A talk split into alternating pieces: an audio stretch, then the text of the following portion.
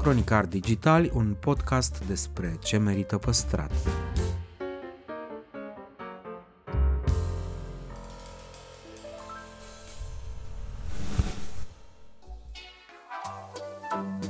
Podcastul Cronicar Digital promovează patrimoniul cultural în rândul tinerilor, scuturând de praf și prejudecăți interacțiunea cu istoria și cultura. Între Heritage și Cool, invitații, vedete, influencer și experți vorbesc despre propriile preocupări și pasiuni. Ne dezvăluie ce e important pentru ei și ar dori să transmită mai departe, care este relația lor cu patrimoniul românesc și ce înțeleg prin patrimoniu personal, pe chill și fun ca între prieteni. Moderatorul podcastului este jurnalista de cursă lungă Diana Popescu cu noi episoade în fiecare joi.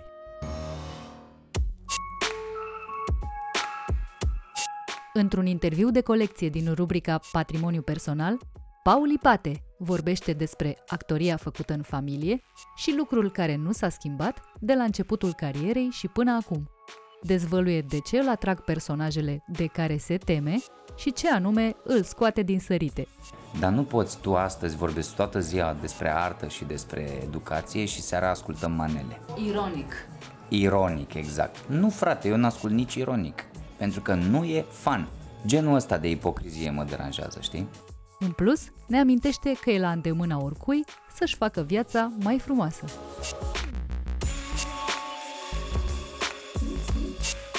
Paul, mulțumim tare că ai acceptat invitația la Cronica Digitale. Oricând pentru tine. A, ce frumos a sunat asta, o să o pun așa în buclă, să audă toată lumea ce și cum. Uh, suntem la TIF, unde a avut uh, premiera Nimic despre dragoste, filmul lui Florin Piersic Jr., în care, ce să vezi, joci alături de soția ta. Noi uh, ne-am îndrăgostit pe setul acestui film și ulterior am ajuns împreună.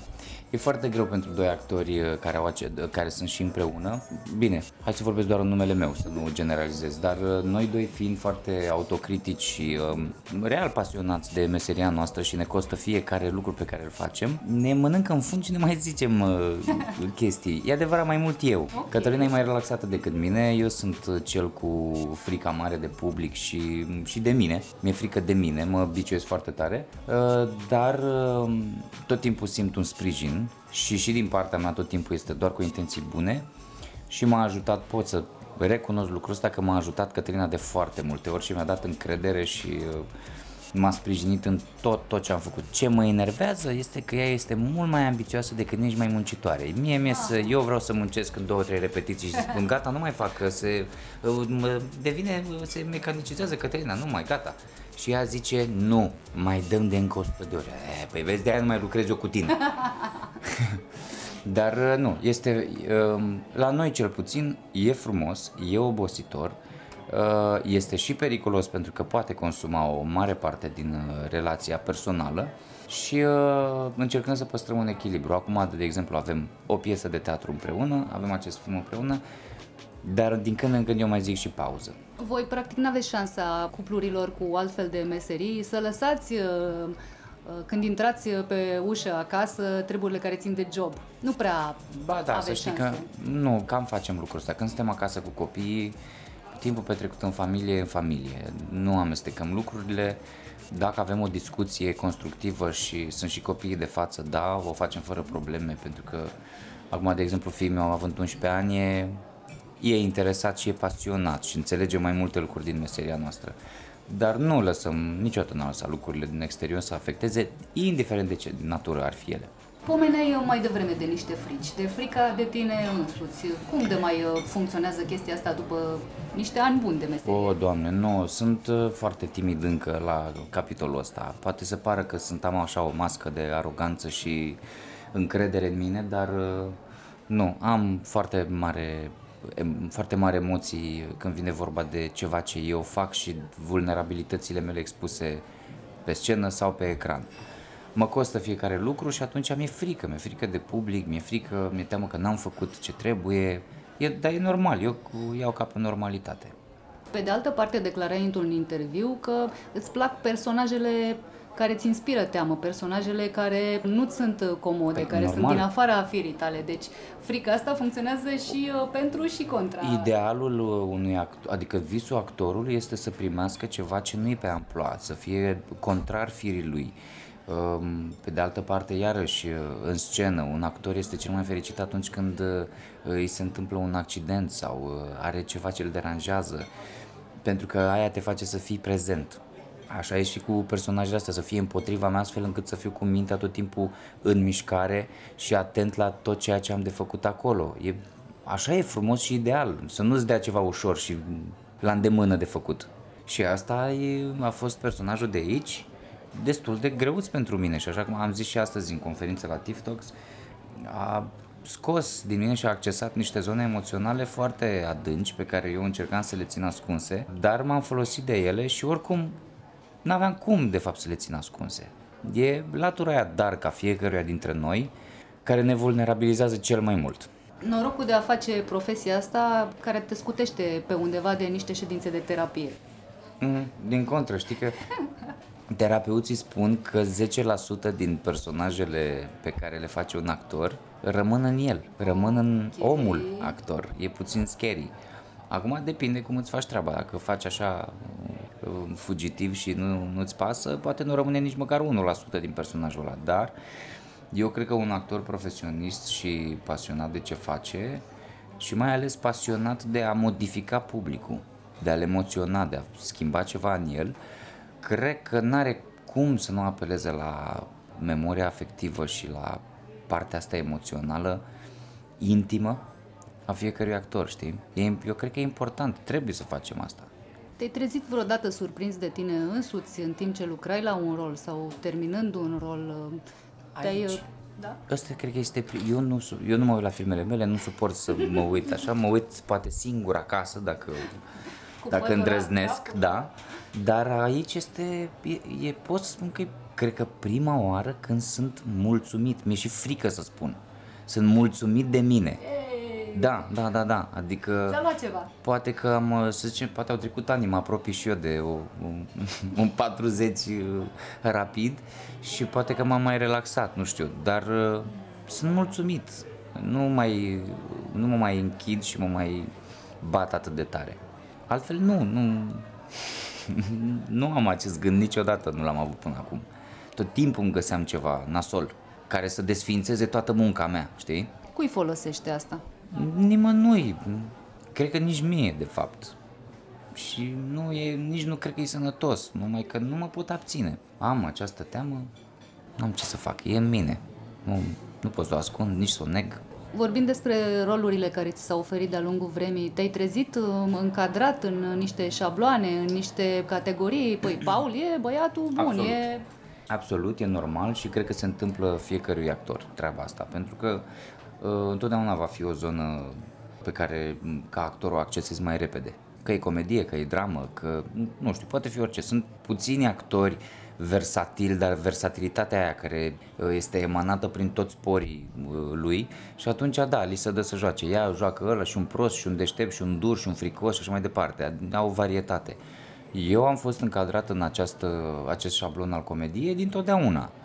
Radu Muntean este, a fost primul, primul care mi-a oferit rolul din Hârtia va fi albastră, unde nu e, nu e nimic uh, comic acolo. Și al doilea om care mi-a oferit treaba asta este Florin și care a crezut în mine că pot să fac treaba asta și am mulțumit și îi mulțumesc pentru treaba asta și exact cum ziceam mai devreme, asta își dorește fiecare actor de fapt, să facă roluri diferite, pentru că noi suntem diferiți, eu nu sunt doar comic.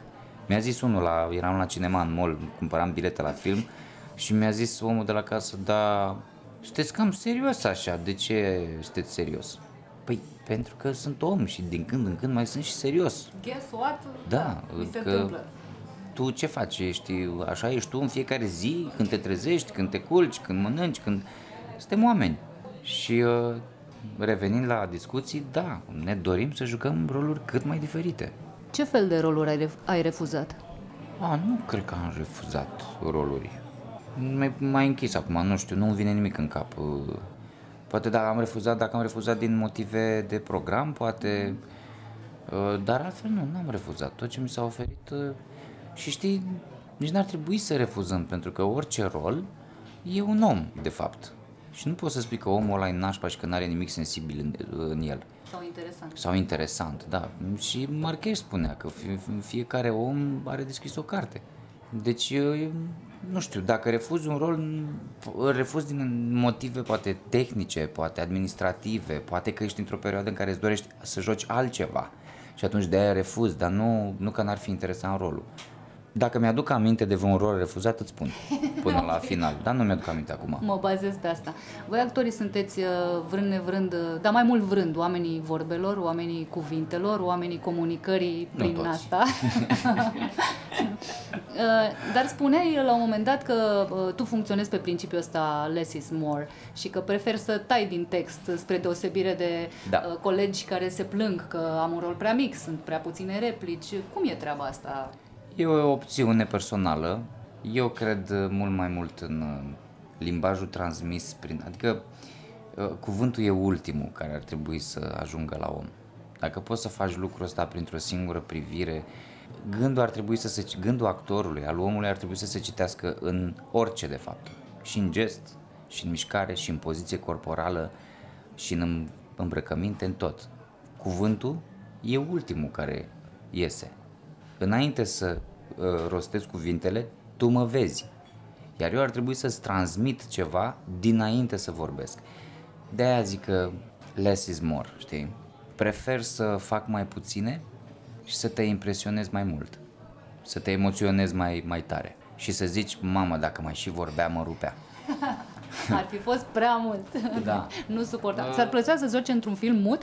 Da, am și jucat, am avut uh, experimente, experiențe și experimente uh, Da? cinematografice, da, și în facultate. Am făcut, am făcut treaba asta.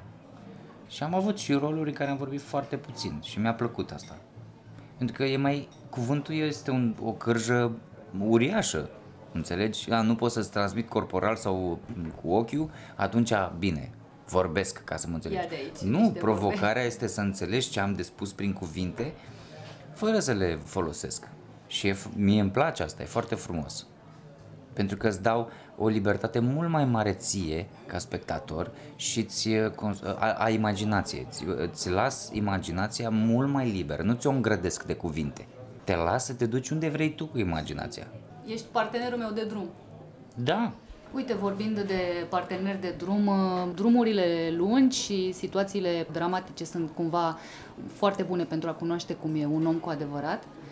Și uh, mă gândeam că după Asia Express tu ești unul dintre puținii oameni, aș putea să spun, care uh, s-a întors acasă cu o imagine foarte bună în ochii celor care nu neapărat să uh, știi s-au asta. uitat. Te contrazic, am, noi am avut foarte mult hate uh, după ce ne-am întors acasă și am fost surprinși.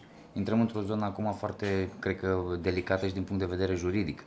Dar acolo s-au întâmplat niște lucruri și uh, când am ajuns acasă am văzut un alt tip de montaj, lucru care m-a întristat foarte tare, iar publicul e foarte ușor de manipulat. Și atunci hate-ul, au fost și oameni care au spus că ne-au iubit și că le-a plăcut, dar a fost și acea latură de bully, cyberbully și de hate online care ne-a, n- n-are cum să nu te afecteze.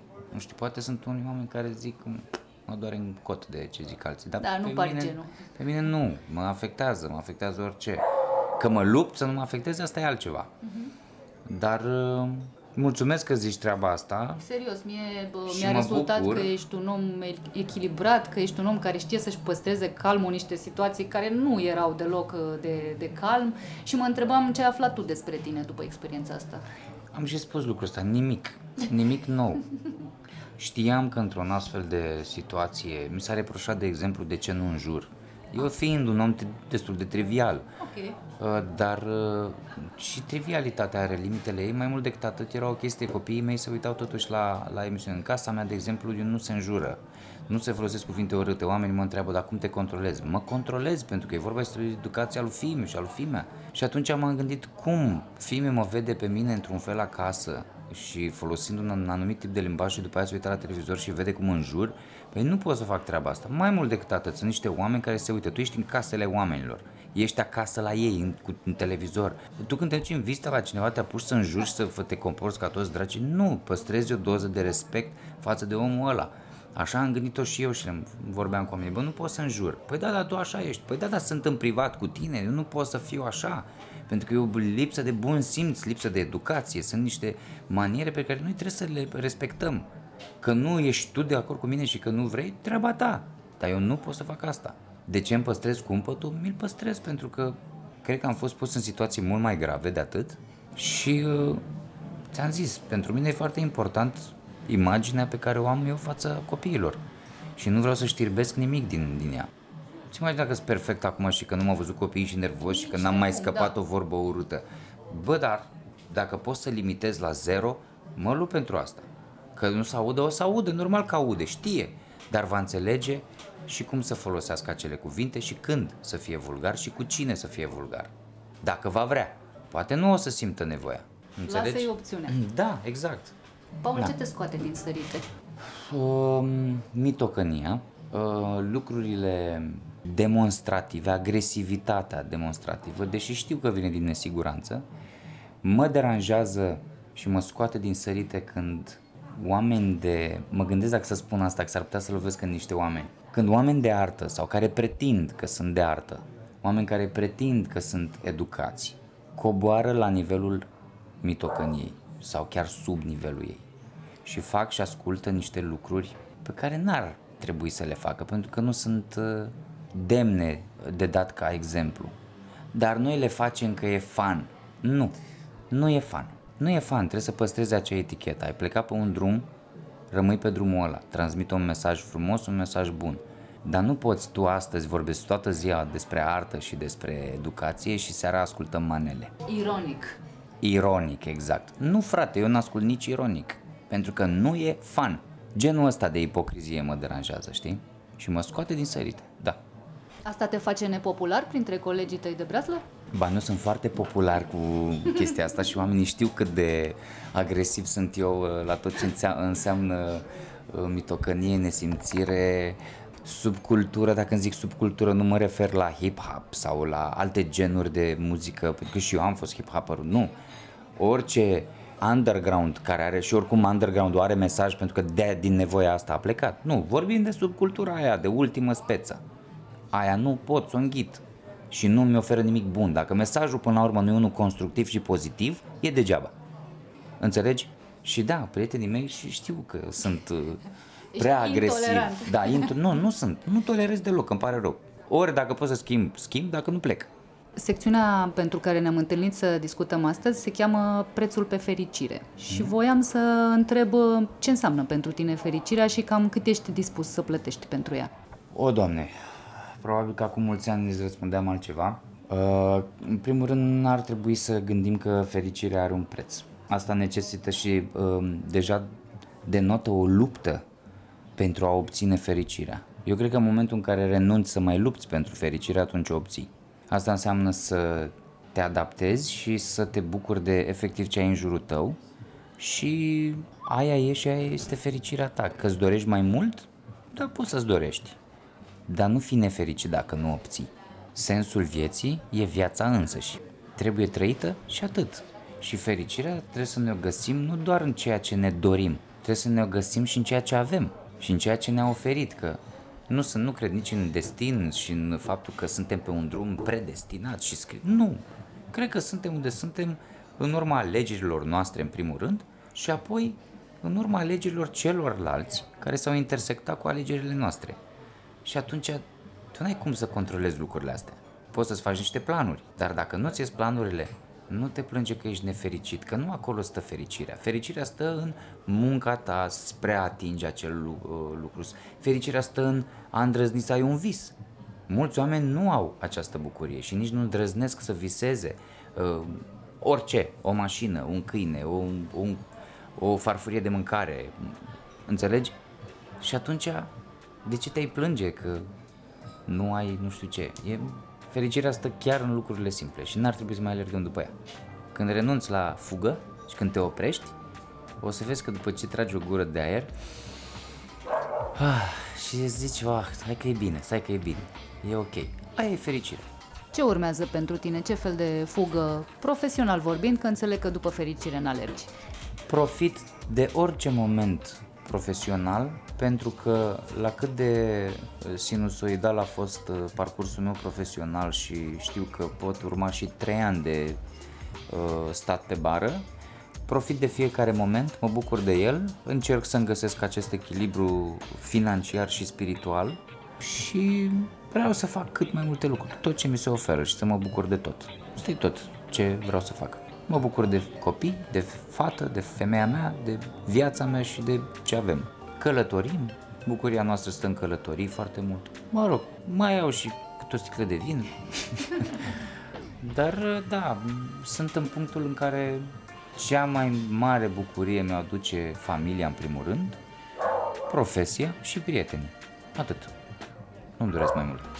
Care e cea mai complicată chestie de făcut în, în meseria ta și care e cea mai mare satisfacție pe care ți-o aduce actoria? Cea mai mare satisfacție este atunci când publicul confirmă că am făcut un lucru bun și atunci am dăm încredere să fac și următorul proiect. Și cea mai complicată asta este să, să nu mai dau în mine atât de tare, să nu mai judec atât de mult și să mai diminuez din teama asta de a sună poate puțin ipocrit, dar nu e, chiar nu e. Și eu credeam că pe măsură ce trec ani și mă apropii și eu de o vârstă, credeam că lucrul ăsta o să se mai potolească. Da, se accentuează parcă din ce în ce mai tare. Nu știu, poate a fost pandemia, poate am stat prea mult, n-am mai făcut, în pandemie n-am făcut nimic. Nu știu să zic. Oare ce ar putea să te convingă să fii mai îngăduitor cu tine? Nu știu acum să-ți răspund la această întrebare nu știu, deocamdată balanța mea și mm, punctul meu de sprijin este Cătălina, care mă dojenește tot timpul și mă liniștește, dar altfel, nu știu, mai am de lucru. Trebuie să fac niște terapie, probabil. Un mare vis profesional există? Nu.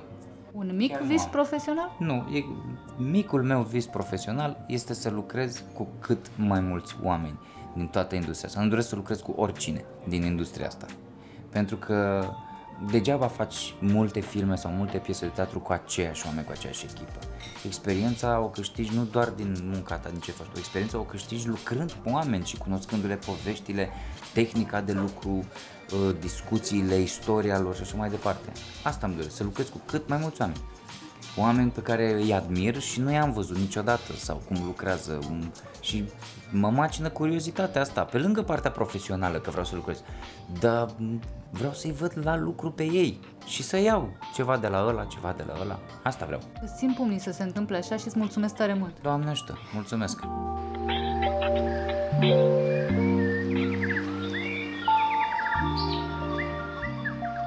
Cronicar Digital, un podcast despre ce merită păstrat.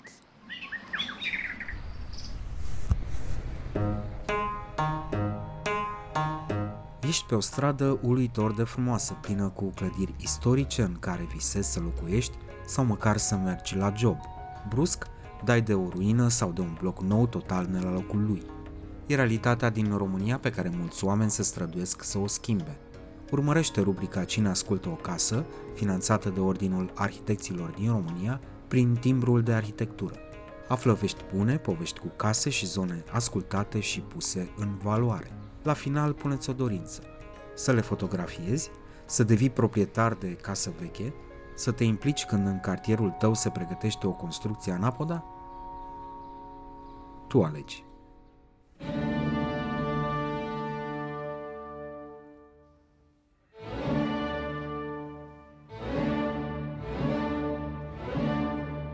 Xenia și Arpad Furu ne poartă în culisele, mai bine spus șantierul, restaurării unei clădiri vechi de secole și detaliază cum una dintre primele case construite în Cluj coagulează comunitatea de azi. Înțelegem și de ce un proiect a cărui finalizare se întinde pe ani întregi are și beneficii surprinzătoare.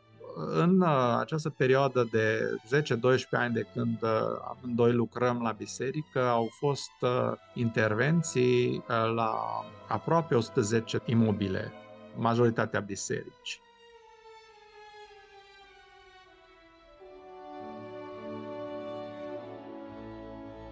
Bun venit la Cronicar Digital, mulțumesc tare mult că sunteți aici. Bună ziua, mulțumim pentru invitație. Bună ziua! Mă bucur că aducem astăzi în discuție patrimoniul ecleziastic și o facem uh, pornind de la un proiect apreciat și premiat din portofoliul dumneavoastră restaurarea Casei Libertății Religioase din Cluj-Napoca. Este o casă construită, dacă nu mă înșel, în secolul XV și a doua, cea mai veche din Cluj, după Casa Hinț? Da, sunt discuții de acest uh, gen. Ce putem afirma că este contemporană cu casa de naștere a lui Matei Corvin. Deci nu Casa Hinț, Casa, casa Hinț este mai proaspătă cumva. În schimb, casa de naștere a lui Matei Corvin uh, există de când uh, s-a născut acolo Matei Corvin și casa de care ne-am apucat uh, și noi de restaurat este contemporană. Deci vorbim de prima parte a secolului XV, o perioadă de construire foarte clară, cu două clădiri etajate deja la stânga și la dreapta porții de intrare, o clădire principală, mai mare, cu pivniță, parter, etaj construit din piatră și o clădire mai micuță, dar tot pivniță, parter și etaj.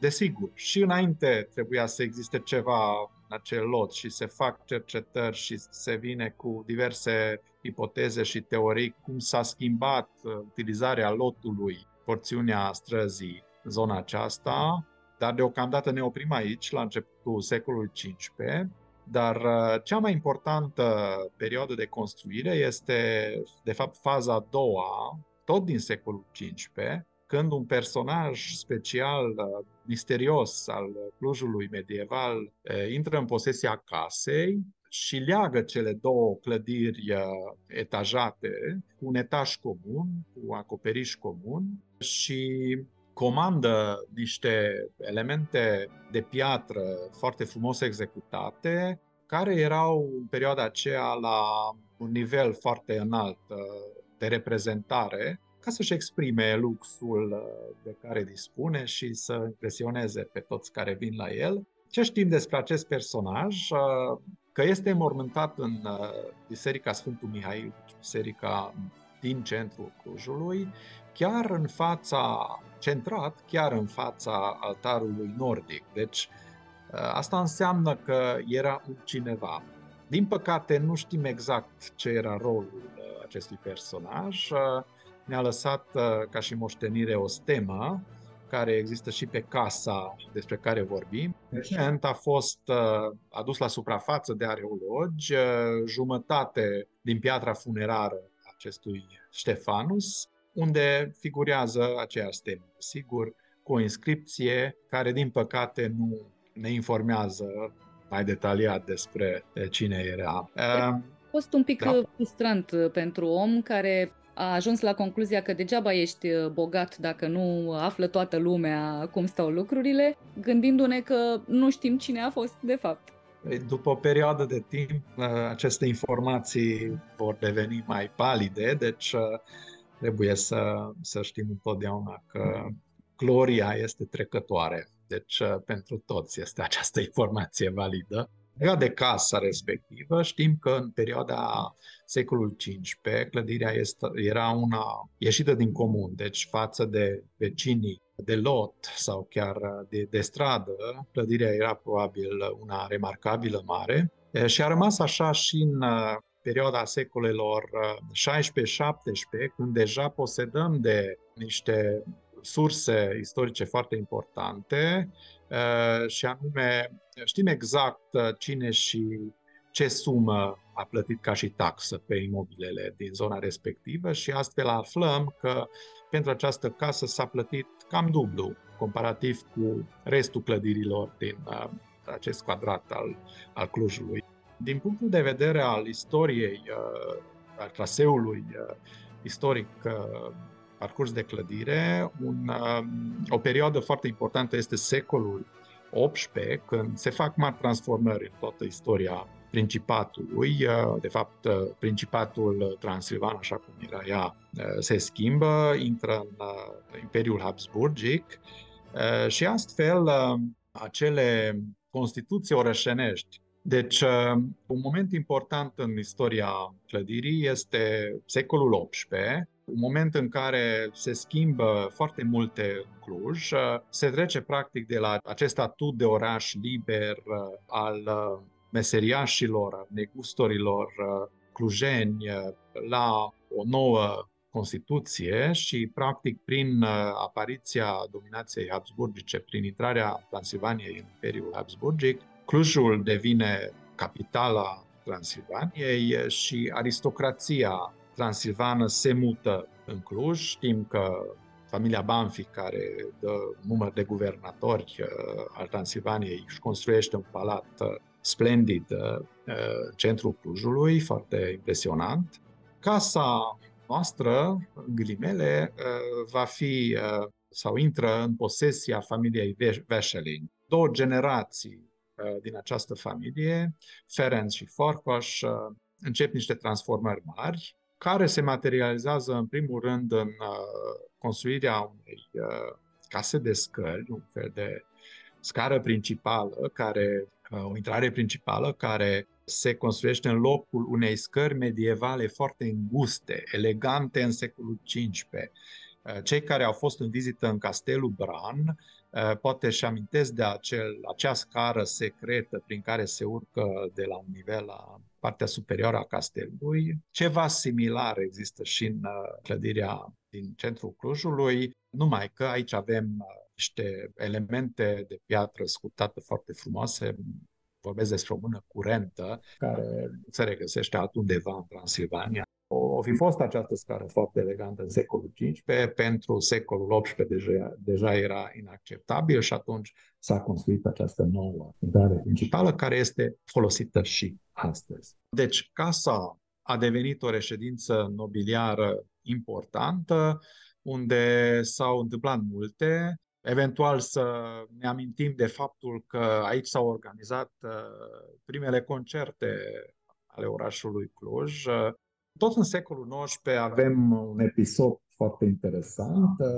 Un uh, proprietar uh, de origine italiană cumpără casa, vorbim despre Dominic Piazzini. De fapt, tatăl dânsului, Gaetano Piazzini, era foarte renumit în Cluj, uh, era un antrenor de scrimă, invitat de aristocrația din Cluj pentru a-și îmbunătăți capacitățile de duel. Deci acest antrenor de scrimă era și un uh, om de afaceri extraordinar. Uh, el este cel care a construit uh, hotel în Cluj, uh, a făcut, uh, a deschis magazine și Gaetano Biasini este cel care a pus bazele legăturii prin diligență a Clujului cu Oradea, cu Sibiu, mai uh, târziu cu Bucureștiul și cu Budapesta. Deci, practic, uh, un personaj foarte interesant și fiul dânsului care continua aceeași afaceri, uh, diligența, hoteluri, magazine și partea de a fi antrenor de scrimă era un subiect important.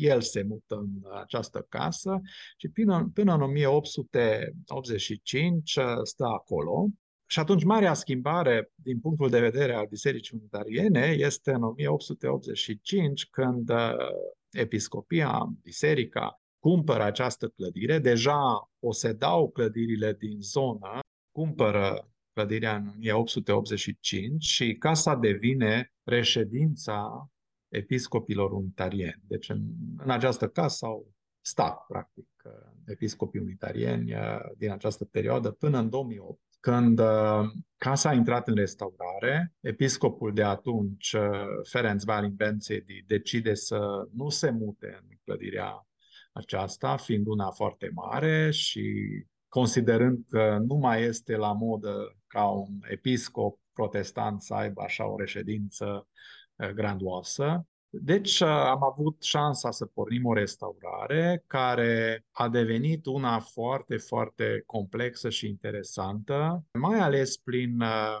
acele rezultate ale cercetărilor uh, de istoria artei și de arheologie, care, practic, în timp de 10 ani ne-au ținut așa cu sufletul la gură, ne-au furnizat niște informații extraordinar de interesante și practic am început să avem o viziune foarte schimbată față de Clujul medieval.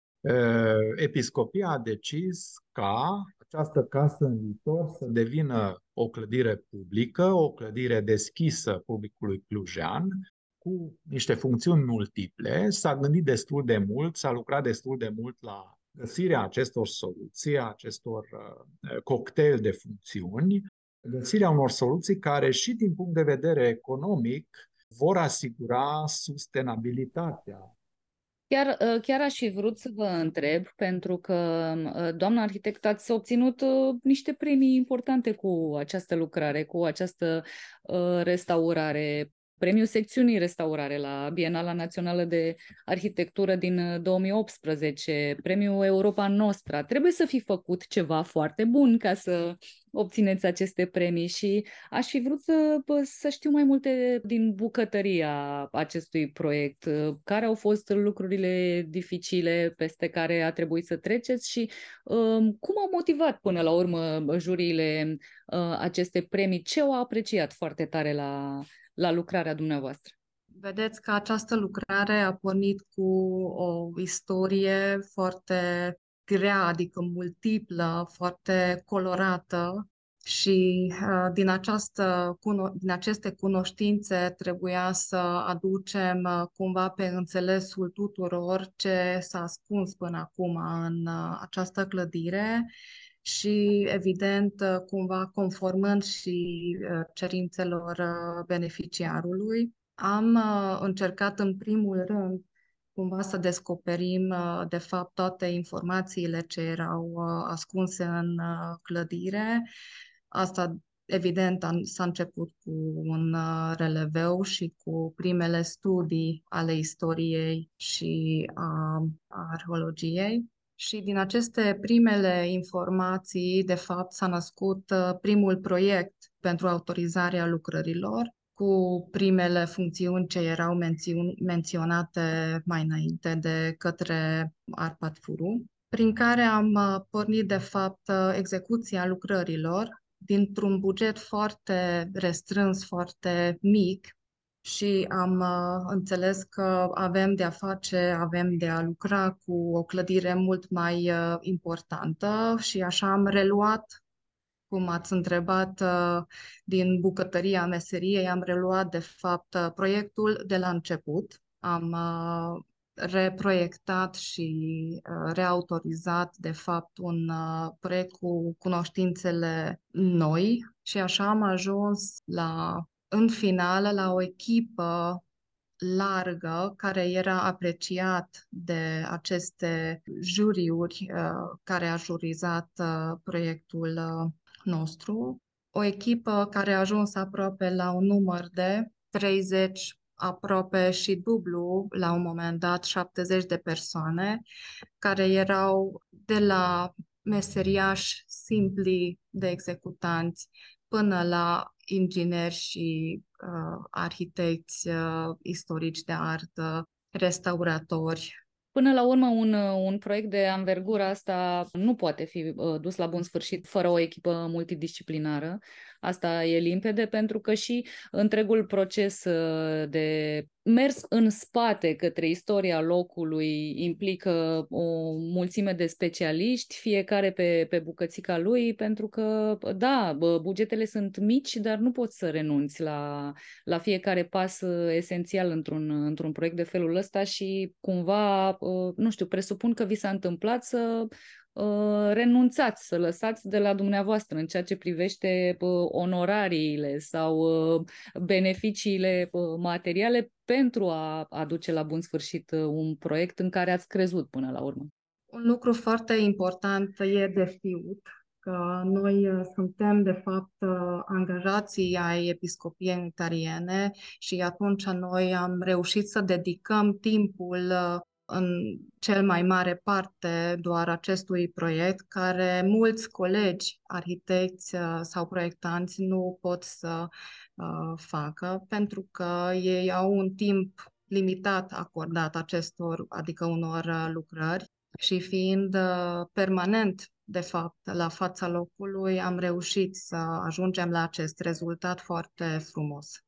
Am avut un avantaj extraordinar practic nu am avut bani pentru destul de mult timp și atunci uh, am avut timp să ne gândim. am avut timp să cercetăm și acest uh, timp în plus acordat proiectului uh, era practic o investiție extraordinar de bună. La un moment dat uh, și proiectul a început să ne dea înapoi acest timp extra, timp dat proiectului. Am avut o deschidere foarte largă din partea conducerii bisericii. Practic am primit mână liberă să luăm decizii tehnice decizii de rang arhitectural, profesional, fără interdicții eh, majore. Și astfel eh, puteam să permitem un feedback continuu. Deci eh, orice rezultat al cercetărilor putea fi pus în aplicație, putea fi utilizată, putea schimba mersul proiectării și, de fapt, acest lucru este un câștig enorm în cazul unui monument istoric. Eh, la un monument istoric eh, nu se știe niciodată înaintea cercetării ce o să iasă la evidență și degeaba se face cercetarea pe parcursul execuției dacă rezultatele cercetării nu pot să influențeze demersul proiectului. În cazul nostru acest lucru a fost posibil. Din acest motiv era foarte important prezența permanentă pe șantier fiind luate aceste decizii să fie posibile implementate corect. Nu sunteți uh, nici pe departe la primul proiect care vizează patrimoniul ecleziastic. Ați coordonat uh, lucrări de reabilitare a imobilelor aflate în proprietatea comunității unitariene. Sunt peste 50 de imobile de cult uh, unitarian listate ca monumente istorice în șase județe. Și aș fi vrut să vă întreb ce a fost specific la aceste lucrări. Este o întrebare extraordinar de complexă. Practic avem 140 de clădiri istorice. Da, aveți dreptate, 50 sunt uh, listate pe lista monumentelor istorice, dar uh, în politica bisericească internă am reușit să impunem uh, următoarea măsură. Fiecare clădire construită înainte de 1950 este considerată clădire istorică și practic este supus acelorași uh, metodologii și principii ca și cele listate în mod legal. Deci uh, ne-am angajat practic să avem această grijă extra și pentru clădirile care nu sunt pe lista monumentelor istorice. În uh, această perioadă de 10-12 ani de când amândoi lucrăm la biserică, au fost intervenții la aproape 110 imobile majoritatea biserici. O varietate foarte mare de, de moduri de abordare. Existau atât proiecte de reabilitare generale, integrale, cu echipe mari de proiectare, cu fonduri europene și cu tot ceea ce impune o, o restaurare de acest gen, dar erau și niște lucrări mici de conservare, de restaurare parțială a anumitor elemente din uh, aceste clădiri la care trebuia să lucrăm. Biserica a avut uh, un eveniment major în 2018, 450 de ani de la înființare și de la edictul de, de la Turda, edictul care practic adopta libertatea religioasă pentru prima dată în Europa ca și lege adoptată de un parlament, uh, lege care, de fapt, făcea posibilă existența însuși a Bisericii Unitariene. Și acest eveniment a fost marcat cu foarte multe intervenții la, la multe clădiri. Majoritatea acestora s-a încheiat, dar încă avem lucrări uh, în uh, activitate și în plus noi uh, lucrăm pe baza principiilor de monitorizare și de mentenanță permanentă. Deci încercăm să impunem aceste activități uh, prin uh, enoriași, prin preoții din teritoriu, ca să avem o grijă permanentă asupra acestor clădiri. Pentru că ați pomenit de noriași, se coagulează mai mult comunitatea în jurul unor lucrări care vizează lăcașele de cult? Sunt oamenii mai receptivi atunci când le cer să se implice în restaurarea clădirilor care până la urmă au legătură cu credința lor? Iarăși o întrebare foarte importantă care și pentru noi uh, necesita o perioadă de timp, un proces de, de înțelegere, de a înțelege că la anumite comunități care devin tot mai mici, regula de bază din păcate, în societatea actuală este că aceste comunități rurale devin tot mai mici, tot mai uh, puțin uh, puternice, iar cele din oraș, desigur, pot să crească, dar uh, sunt mai dispersate. Și atunci ne-am dat seama că o lucrare, chiar și dacă nu este executată profesional, foarte corect, are o putere extraordinară de mare pentru a păstra angajamentul comunității și a da practic comunității o speranță de viață. Deci, noi, ca și profesioniști, suntem puși în situația să avem o atitudine foarte nuanțată față de aceste acțiuni și să fim mai toleranți și față de niște intervenții care poate că nu sunt de nota 10 din punctul de vedere al teoriei intervențiilor de patrimoniu, dar trebuie să lăsate de dragul comunităților. Dacă pot să adaug încă o idee, e foarte important în, uh, printre lucrările noastre cumva de a transmite, să înțeleagă acest, aceste comunități, cumva de a înțelege că aceste intervenții au nevoie și de proiecte și de o pregândire a concepției de ce vor ei să, să lucreze sau să execute și discutând cu uh, enoriași, asta ne-am dat seama că de obicei trebuie repetate și cu o mare răbdare și cu o mare deschidere, cumva trebuie întreținute aceste relații și aceste idei. Practic uh, faceți și un pic de educație arhitecturală și culturală în comunitățile respective. Da, exact comunicarea este extraordinar de importantă și dificilă, mai ales când e vorba de valori estetice, de principiul autenticității. O comunitate se gândește foarte diferit față de ce ar dori cu o clădire. General dorește să fie foarte frumoasă, foarte proaspătă, cu niște tencuiele extraordinar de plane și albe și deci perfecțiunea în viziunea secolului 21 eventual cu niște geamuri termopane care se închidă 100%. Da, și atunci noi venim cu mesajul uh, autenticității, cât de valoroasă este tencuiala istorică, apelăm la acest mesaj uh, legat de ce au făcut înainta și apelăm la faptul că aceste lucrări au fost întreținute, făcute de către bunicii și străbunicii celor care acum vin și încearcă să repare. Uh, le explicăm de ce termopanele strică mai mult decât ajută. Deci uh, este o comunicare permanentă care ne ține activi și e o provocare destul de mare de parcă n-ați avea suficiente provocări la fiecare proiect, aveți și acest bonus cu ghilimele de rigoare, muncă de lămurire cu comunitatea, dar sunt absolut convinsă de faptul că oamenii, odată ce le-ați explicat și ați făcut să înțeleagă lucruri și să se uite un pic și în trecut, nu doar către prezent sau viitor,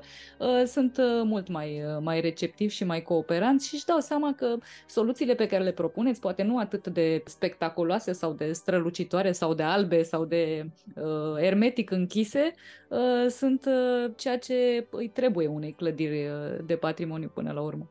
Da, asta am încercat.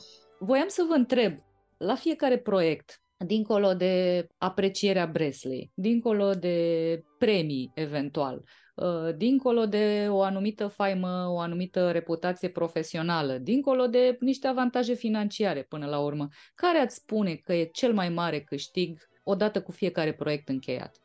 Orice lucrare de asemenea învergură de restaurare nu e pentru premii, pentru a lua premii sau aprecieri.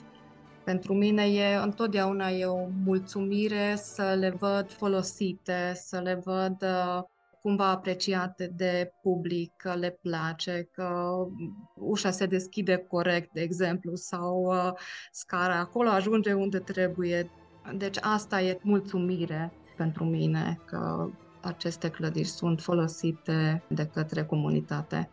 Deci aș dori să revin uh, și la ideile exprimate vis-a-vis de Casa Libertății Religioase. Am avut, desigur, emoții. Oare această, uh, acest cocktail funcțional uh, va fi ok?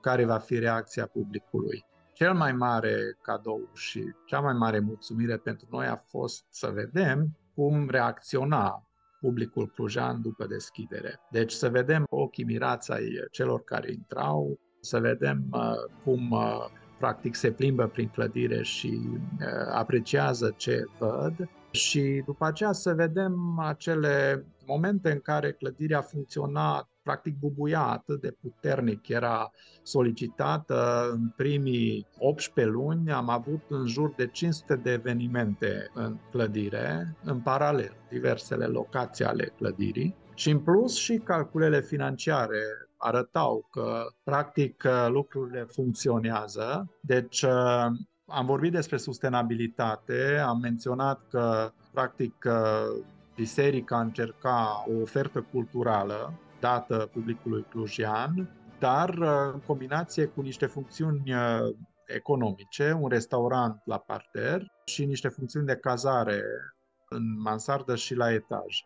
Și, practic, aceste funcțiuni economice au preluat uh, ce trebuiau să preia și, practic, uh, asigură o sustenabilitate pentru proiectul în sine. Uh, despre partea culturală, este iarăși un mixaj de funcțiuni.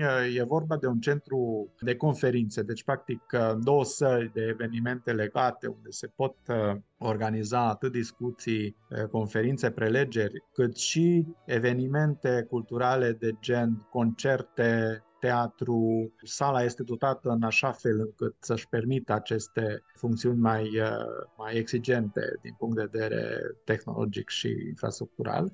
Există și un spațiu muzeal de expoziții.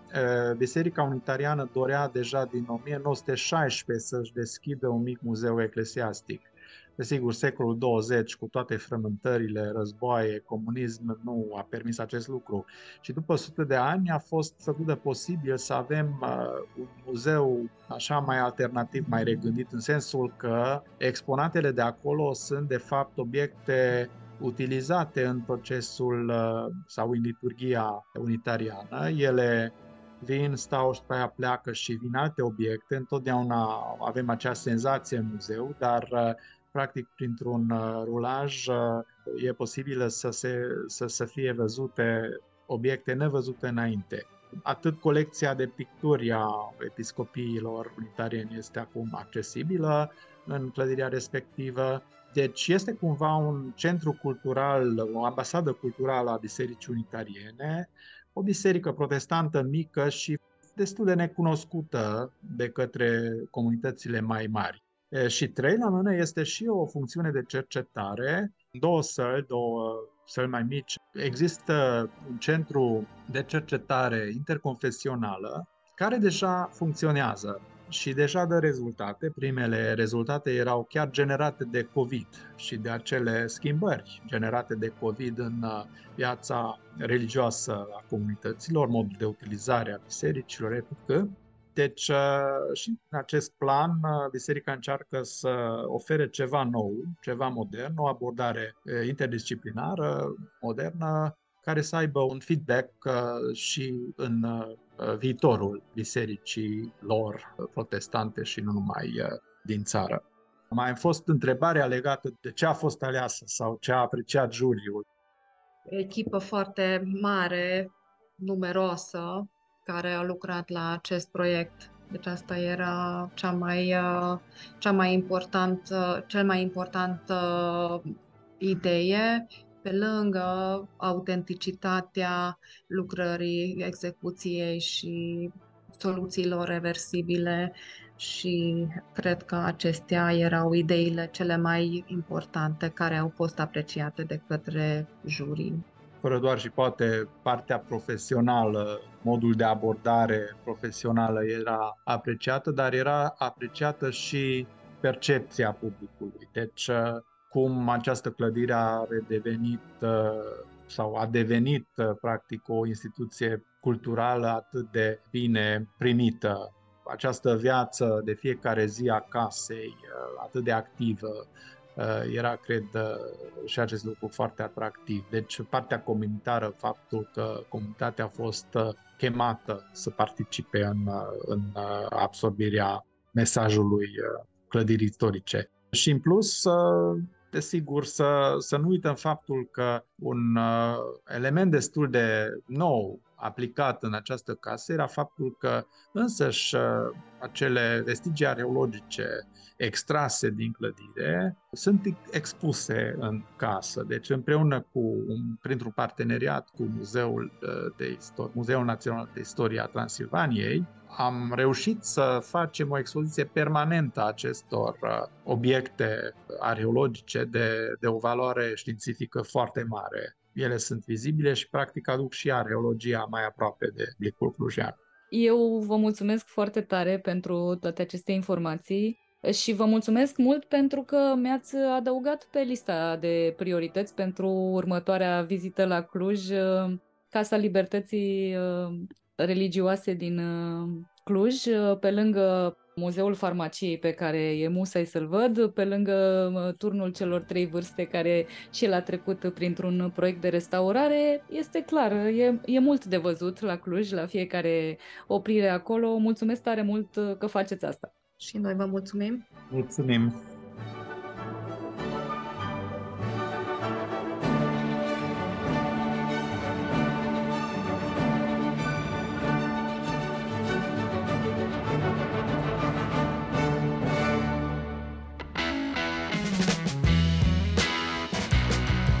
Cronicar Digital, un podcast despre ce merită păstrat.